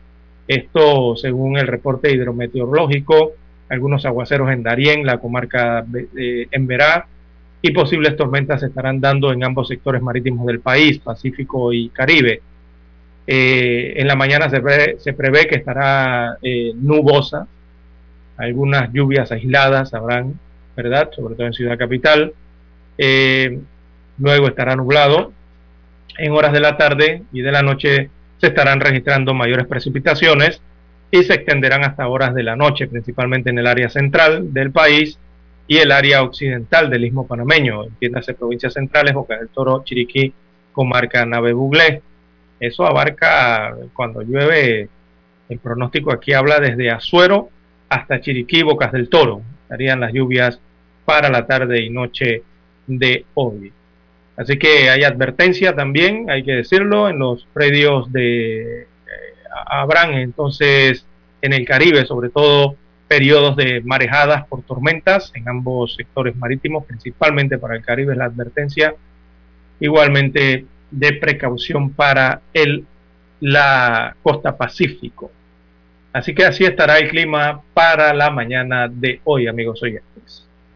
Bien, las 6.9, 6.9 minutos 7, 9, perdón, corrijo, 7, 9 minutos eh, de la mañana en todo el territorio nacional. Bien, el día de ayer el ministro de Obras Públicas, déjame buscar su nombre, Rafael Sabonge, es el ministro de Obras Públicas. Bien, él ayer pidió a los medios de comunicación, sobre todo y a la población, no enfocarse en calles dañadas sino en las calles reparadas, dice el ministro Sabonge. Que no veamos las calles que están dañadas, ni llenas de hueco, como si fuera una fotografía de la superficie lunar, sino que veamos las calles que han sido reparadas, esas que le han puesto algún nivel de asfalto o de parches, ¿no? Que veamos eso. Así que durante una entrevista eh, en el canal 13, este es el canal 13 de Telemetro de Televisión, en el programa Debate Abierto. El ministro de Obras Públicas, Rafael Sabonge, salió al paso de las críticas por el mal estado de las calles en la ciudad capital. Abro comillas, le cito al ministro de Obras Públicas. Abro comillas, enfoquémonos en lo que ya hemos hecho y no solo en lo que falta por hacer, porque las necesidades son más grandes que los recursos que se tienen para atenderlas. Cierro comillas. Es lo que afirmó el día de ayer el ministro de Obras Públicas Rafael Sabón. Según el titular del MOB, en dos años han reparado unas 900 calles, estas en cuatro distritos, además de que hay 10 licitaciones de obras eh, en Panamá Compra y se espera que el 10 de septiembre próximo suban cinco proyectos más eh, detalló allí como inventario el ministro de Obras Públicas. Dice 900 calles reparadas en cuatro distritos. ¿Cuántos distritos tiene la República? Bien, a nivel nacional hay 20.000 kilómetros de calles y nosotros llevamos 1.400 reparados, dice el ministro de Obras Públicas al señalar que se prioriza las arterias viales principales por donde transita el 80% de los conductores. Así que las vías en mal estado y, perdidas, eh, en donde también no hay tapas de alcantarillas o desagües, son las quejas más frecuentes entre los automovilistas del área metropolitana, también del área de San Miguelito, la provincia de Panamá Oeste. En la provincia de Coclé, la queja principal son las calles en mal estado, o sea, muchos huecos en el asfalto y calles que iniciaron eh, su proceso de construcción o mantenimiento o reparación y quedaron postergados estos trabajos y que actualmente obligan, entonces no se pueden utilizar esas calles vías principales en Coclé, principalmente en el distrito de Penonomé, y los conductores tienen que utilizar calles secundarias de barriadas para poder transitar hacia el centro de la ciudad de Penonomé. Para Chiriquí se señala lo mismo, calles en mal estado y otras que no han sido atendidas, sobre todo las vías de difícil acceso, estas, ah, estas vías de producción para sacar la producción agrícola de los distritos de la provincia de Chiriquí. Y así se van sumando entonces eh, los diversos distritos y provincias en cuanto a la falta de mantenimiento eh, que tienen eh, las vías en los distritos de las provincias eh, del país. Bueno, el ministro de Obras Públicas dice que no veamos las calles dañadas, sino que veamos las calles que ya han reparado. Dice que han reparado 900 calles en cuatro distritos y que tienen unos cerca de 1000 a 1400 kilómetros de vías a nivel nacional eh, reparadas. Esto según señala el ministro de Obras Públicas. Bueno, la verdad, ministro, mire, uno que viaja constantemente hacia el interior, entre las provincias, entre Ciudad Capital y las provincias del interior, oiga, la carretera panamericana también necesita que le den mantenimiento a las autoridades de, obras públicas.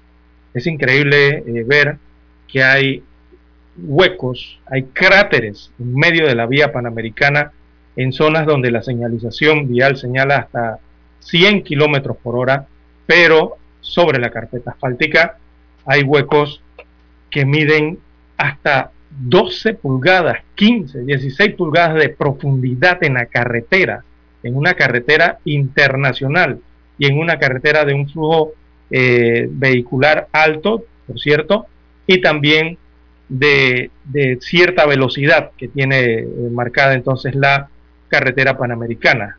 Caer en estos huecos, en estos cráteres que hay allí, con ese filo que se forma eh, en la carpeta asfáltica, eso puede provocar accidentes de tránsito y eh, hay que reparar también la vía panamericana, sobre todo este tramo que está en Panamá Oeste, Dios mío, el área de San Carlos, el área de Chame, eh, ver ese tema allí, también como el área que está hacia el, este viene siendo como el distrito de Antón, eh, la parte está de Ribato. Hay que meterle la mano también a esa parte de la red vial nacional.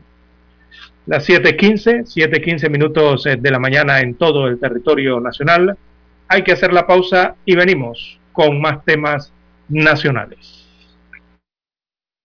7.30 AM Infoanálisis, con entrevistas y análisis con los personajes que son noticia. La mejor franja informativa matutina está en los 107.3 FM de Omega Estéreo, cadena nacional. Desde los estudios de Omega Estéreo, establecemos contacto vía satélite con la voz de América. Desde Washington, presentamos el reportaje internacional.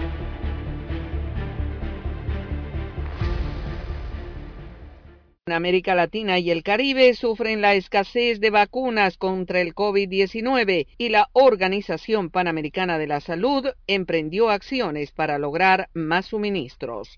Judith Martín Rodríguez en el informe. La Organización Panamericana de la Salud acelera sus esfuerzos para incrementar el abastecimiento de vacunas contra el COVID-19 en América Latina y el Caribe a través de diversos canales como las donaciones, la compra a través de su fondo rotatorio y la propia producción de antídotos en la región. Tal y como advirtió la directora de la organización, la doctora Carissa Etienne, la tasa de vacunación en la región es alarmante y advirtió que la gran mayoría, el 75% de la población, todavía no ha sido completamente inmunizada. Tres cuartos de las personas en América Latina y el Caribe no han recibido la vacunación completa y para muchos las vacunas aún están a meses de llegar. La doctora Etienne destacó que algunos países enfrentan una insostenible situación para acceder a las vacunas contra el COVID-19. Las demoras de producción, prohibiciones a las exportaciones y también suministros vacunales limitados implican que muchos países aún estén aguardando las dosis que ya llevan esperando durante meses. Más de un tercio de los países en nuestra región aún deben vacunar al 20% de sus poblaciones y en algunos lugares la cobertura es muy inferior a ello. Etienne se refirió especialmente a la compleja realidad por la que atraviesan Haití y Venezuela, donde la fragilidad de sus sistemas de salud, sumado a los desafíos políticos internos, han retrasado todavía más las inmunizaciones. Judith Martín Rodríguez, Voz de América.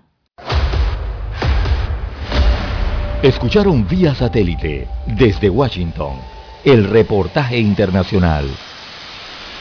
Para anunciarse en Omega Estéreo marque el 269-2237.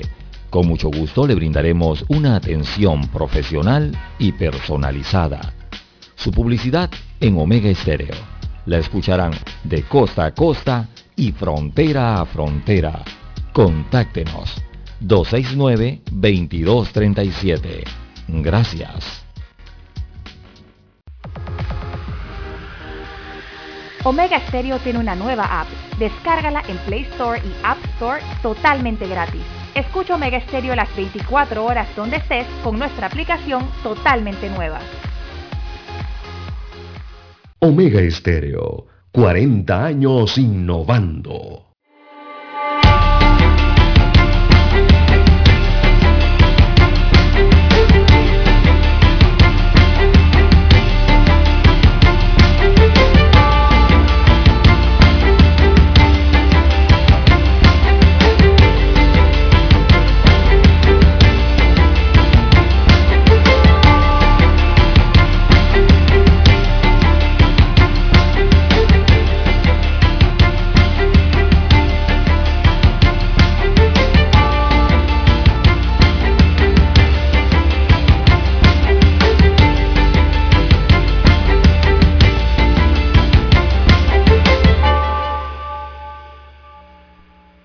Las 7:19 minutos eh, de la mañana en todo el territorio nacional. Bien, amigos oyentes, eh, esta mañana de lunes eh, se iniciará otro proceso más en el análisis de las reformas electorales en la Asamblea Nacional de Diputados. Así que se discutirá lo que será el segundo bloque en que han dividido todo este análisis y aprobación eh, recordemos que el proyecto lo han dividido en tres partes, en tres bloques. Ya fue aprobada eh, la primera parte o el primer bloque. A partir de hoy, entonces, inicia la Comisión de Gobierno el análisis del segundo bloque de reformas electorales. Así que los diputados iniciarán la discusión de este segundo bloque del proyecto donde se regula la adjudicación de curules en circuitos plurinominales. En otras palabras, es cómo se decide quién se lleva la curul en los circuitos plurinominales. Estas reglas son las que, llaman, que estas son las reglas que llaman la atención dentro del sistema que hay de cómo se, se decide finalmente eh, estos parámetros que son los que llevan a la Asamblea eh, Nacional a diputados que sin haber contado con la mayoría de los votos en el circuito, bueno, el, el sistema simplemente hace el reparto y eh, los, los eh, asigna como diputados. Así que el sistema actual eh, denominado circuito plurinominal eh, le otorga una curul, así llegan a la Asamblea Nacional los candidatos que hemos visto históricamente, aritméticamente, vamos a utilizar las fórmulas de la matemática que aritméticamente eh, ni siquiera tuvieron los votos y están allí gracias a un sistema que otorga curules a candidatos que no representan a la mayoría de los electores, sino más bien representan a lo que se hace con el sistema en los plurinominales y al reparto de los intereses que allí se generan. Eh, los intereses del partido, por supuesto y también de otros grupos de poder. Así que Eso, eso es lo que no debe seguir pasando en Panamá. Ese sistema realmente es disfuncional. En este país, yo creo que la ciudadanía ya está cansada que los malos políticos manipulen el sistema para que las reglas operen a su favor. Así que hoy se comienza esa discusión en la Asamblea Nacional de lo que será el tema de cómo se adjudican las curules en los eh, circuitos uninominales. Recordemos que aquí en Panamá, eh, bueno, también se presentó recientemente un proyecto de ley para el tema de la reconfiguración de los circuitos electorales, ¿no? Eh, para la elección de los diputados específicamente. todo eso lo hace el, el Tribunal Electoral por ordenanza de la Constitución, evidentemente, y el cumplimiento de la ley. Entonces, eh, de ello, recordemos, se mantienen 39 circuitos electorales actuales. Esos se mantienen en el país. De ellos hay 26 que son uninominales, solamente sale un diputado, y hay 13 circuitos plurinominales, que allí es donde entra el tema este de la repartición de las curules que, eh, en los circuitos plurinominales que hoy va a atender esa comisión de reformas, eh, esa comisión de gobierno en la Asamblea Nacional. Recordemos que tres circuitos, eh, para, la próxima elección habrán tres circuitos en donde se elegirá eh, un diputado más cada uno, tendrán esos circuitos. Recordemos que esos son el circuito 810, que es plurinominal, allí va a salir en la próxima elección un diputado más. Eh, en los circuitos 8.1 de Arraiján y el 8.5 de Panamá Oeste, también, de modo que el circuito 810 tendrá cinco diputados y los circuitos 8.1 y el circuito 8.5, ese es el de Arraiján y La Chorrera respectivamente, tendrán cuatro diputados cada uno. También para la próxima elección tenemos tres circuitos que elegirán un diputado menos cada uno. Se trata del circuito 8.6, ese es el de San Miguelito. Allí se elegirán, se elegirá entonces seis diputados en lugar de los siete que actualmente se eligen en San Miguelito. Y los circuitos 8.7 y 8.8 que elegirán a diputados en el lugar de cinco cada uno. Así que parte entonces eh, de todas esas modificaciones eh, que entran a regir a partir de la elección, mm, la próxima elección general eh, que se va a dar en nuestro país. También hay que recordar que van a cambiar las nomenclaturas de los circuitos de Panamá Oeste, el 8.1, el 8.2, el 8.3 y el 8.5 recordemos que pasarán a ser 13, ya no serán 8, se conocerán como 13, ¿verdad? Que serán el 13-1, será el de Arraiján, el 13-2 será el de Capira, donde está el 13-3 sería Chame y San Carlos, y el 13-4 sería La Chorrera, porque el dígito 8, recordemos que pertenece a la provincia de Panamá, y, Chor y Panamá Oeste es una nueva provincia.